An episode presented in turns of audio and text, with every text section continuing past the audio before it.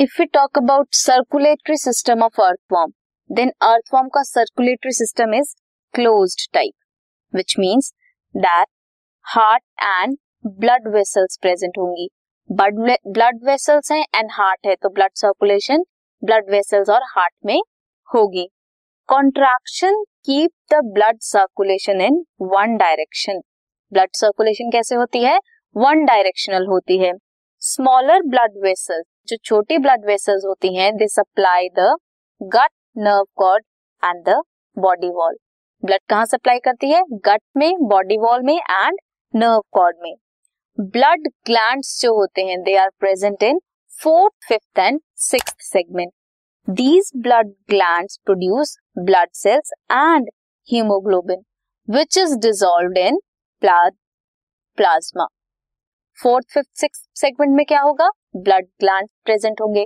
Blood gland produce करेंगे blood cells and plasma, जो and haemoglobin, जो ब्लड प्लाज्मा में डिजोल्व होंगे। Blood cells that are produced are phagocytic in nature phagocytosis करेंगे।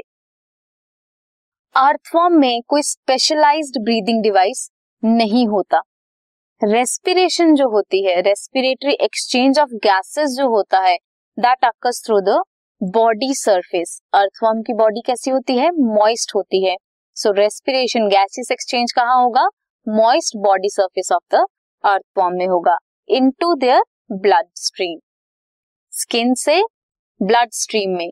ऐसे होता है इनका रेस्पिरेटरी एक्सचेंज ब्लड ग्लैंड्स कहाँ प्रेजेंट है? Fourth fifth and six segment जो ब्लड सेल्स प्रोड्यूस्ड होते हैं, वो कैसे होते हैं?